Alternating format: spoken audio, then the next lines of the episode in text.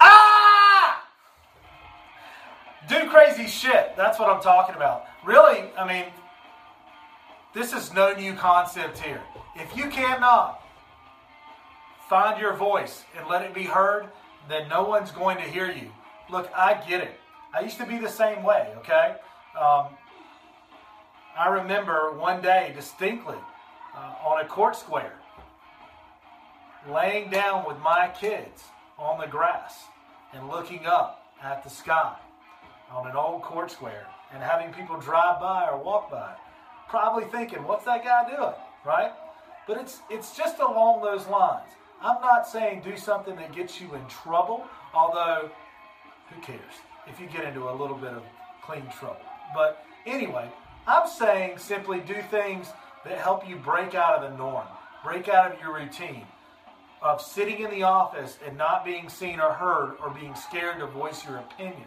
Uh, now, lawyers are very opinionated, but I'm talking about getting the opinions out to your audience.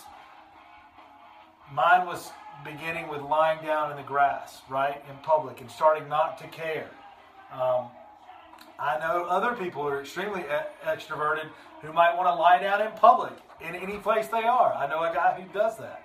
Um, how are you going to do a radio show, do a television show, write a blog regularly, um, do a video blog, kind of like this video right here, or do a speech for a group, or do seminars? How are you going to ever do that if you can't first getting get over your fear of letting your opinion known, be known, of, of screwing up? I just screwed up right there. Who cares? Good is better than great. You want to get your information out there. You got to understand you're going to screw things up every once in a while and not care. These guys screwed up a lot of stuff, and they certainly don't care. But you you benefit by that type of exposure. Um, pick a side, pick an opinion. That's what we've been talking about. I want to hear from you. I want to see what you did, okay? What you did this week or over reading the, the first chapter of Rockstar Lawyer to shed your old skin, start getting your opinion out there, or just your do crazy shit exercise, jumped out of a plane, whatever, yelled in your office, worn something loud to work.